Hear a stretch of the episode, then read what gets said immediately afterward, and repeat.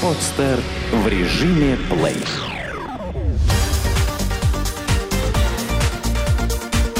Банк.ру. Информационный дайджест. Как банкиры оценят заемщика по социальным связям? Национальное бюро кредитных историй готовит новый продукт для банкиров, который будет анализировать социальное окружение заемщика и на основе этих данных решать, стоит ли давать ему кредит или нет. Если раньше считалось, что заемщик не в ответе за долги своих родственников или близких знакомых, то сегодня этой уверенности уже нет.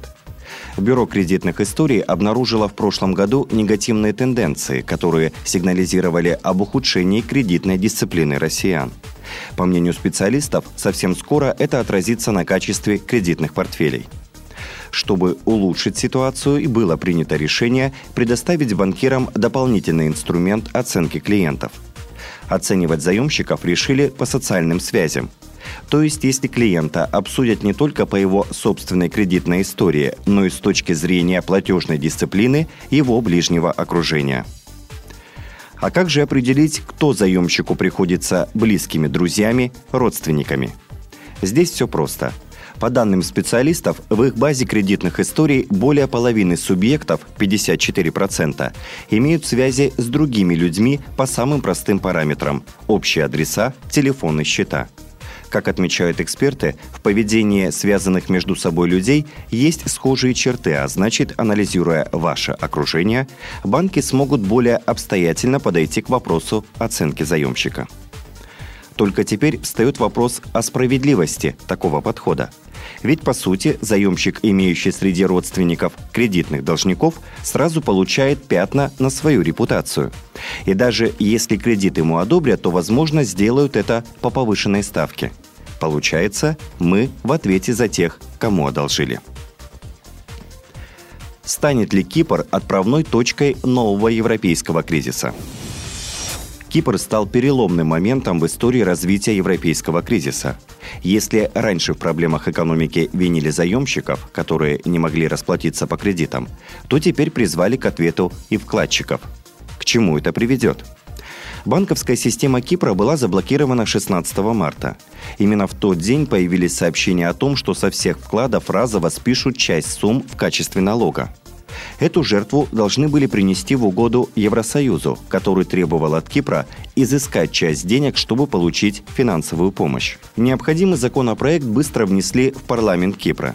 Но местные депутаты не захотели брать на себя такую ответственность и отклонили документ. Переговоры о помощи с Россией также успеха Кипру не принесли. Поэтому через некоторое время чиновники вновь вернулись к идее о налоге на депозиты но на этот раз решили действовать осторожнее и хитрее. Общий план спасения выглядит так. Депозиты до 100 тысяч евро трогать не будут, если вклад выше и он хранится на счетах Банка of Cyprus, крупнейшего банка страны, то спишут 30%. Второй по размеру банк страны Лайки будет ликвидирован, а депозиты свыше 100 тысяч евро, возможно, списаны полностью. Надо отметить, что все эти инициативы будут воплощать через реструктуризацию банков, поэтому согласия парламента Кипра не требуется. Проблемы кипрской банковской системы возникли гораздо раньше. Рост оттока средств с депозитов наблюдался с начала года. Среди выводивших были отмечены в том числе кипрские предприниматели и чиновники, говорит в интервью банк.ру трейдер банка Globex Сергей Четверяков – по его словам, именно списание греческих долгов со значительным дисконтом нанесли ощутимый удар по балансу крупнейших банков Кипра. Начальник отдела доверительного управления «Абсолют банка» Иван Фоменко отмечает, что схемы оптимизации налогообложения, которые строились годами, дали сбой и оказались ненадежными – по сути, часть финансирования российских проектов остановилась, и возможно, что за март мы увидим отрицательные темпы роста российского ВВП, подчеркнул специалист. Но, как полагают эксперты, основные неприятности еще только впереди. На примере Кипра весь мир смог увидеть, что Евросоюз не способен решать долговые проблемы. Нет единого подхода, нет понимания будущей картины. Сегодня Кипр спасен, Но какой ценой? Не только крупные инвесторы, но и мелкие вкладчики теперь опасаются, что в один прекрасный день их деньги отнимут и направят на борьбу с кризисом. Кстати, подобное беспокойство уже даже разделяют отдельные министры еврозоны, которые всерьез опасаются, что кипрский метод будет взять за правило. Вполне возможно, что вкладчики таких проблемных стран, как Греция, Испания, Италия, начнут забирать свои сбережения из банков, что будет лишь обострять обстановку, усиливать панику и подталкивать весь Евросоюз к развалу. Может ли банк проверить справку 2 НДФЛ? Уровень финансового дохода заемщика очень важен для банкиров, но зачастую они не могут основательно проверить эти сведения – Налоговая же разглашать данные граждан не имеет права. Практика серых зарплат, несмотря на все усилия властей, пока еще остается довольно распространенным явлением.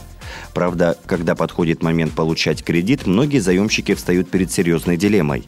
Какую зарплату указывать в справке 2 НДФЛ? Ту, что на бумаге, или, с дозволения работодателя, реальную – в небольших фирмах сотрудники, поддерживающие хорошие отношения с начальством, могут даже указать и вовсе завышенную зарплату. А особо предприимчивые граждане обращаются в другие фирмы и за небольшую плату делают себе справку с нужным доходом. Банкиры о всех этих махинациях знают, поэтому всегда стараются тщательно проверять документы заемщиков – вот только арсенал проверок не богат. Обратиться, например, в налоговую, как полагают большинство россиян, банкиры не могут. Данные о доходах граждан составляют налоговую тайну, и фискальные органы по закону не имеют права их разглашать. Поэтому банкиры работают по косвенным признакам. Например, для начала собирают во всемирной паутине данные о фирме, дате ее появления на рынке, успешности и затем сравнивают эти сведения со средними цифрами зарплат по отрасли в общем и заработком претендента на кредит в частности. Если будет явное несоответствие, то в кредите откажут. Госбанки, кстати, относятся более требовательно к документам, подтверждающих доходы, и даже могут попросить принести справку 2 НДФЛ с отметкой налоговой инспекции – или, как делятся на форумах работники бухгалтерии, запрашивают копии ведомостей, начисления зарплат сотруднику и отчеты в пенсионный фонд. Коммерческие банки позволяют себе только звонок в бухгалтерию фирмы претендента на кредит с тем, чтобы уточнить, работает ли там данный гражданин или нет. Сделано на podster.ru Скачать другие выпуски подкаста вы можете на podster.ru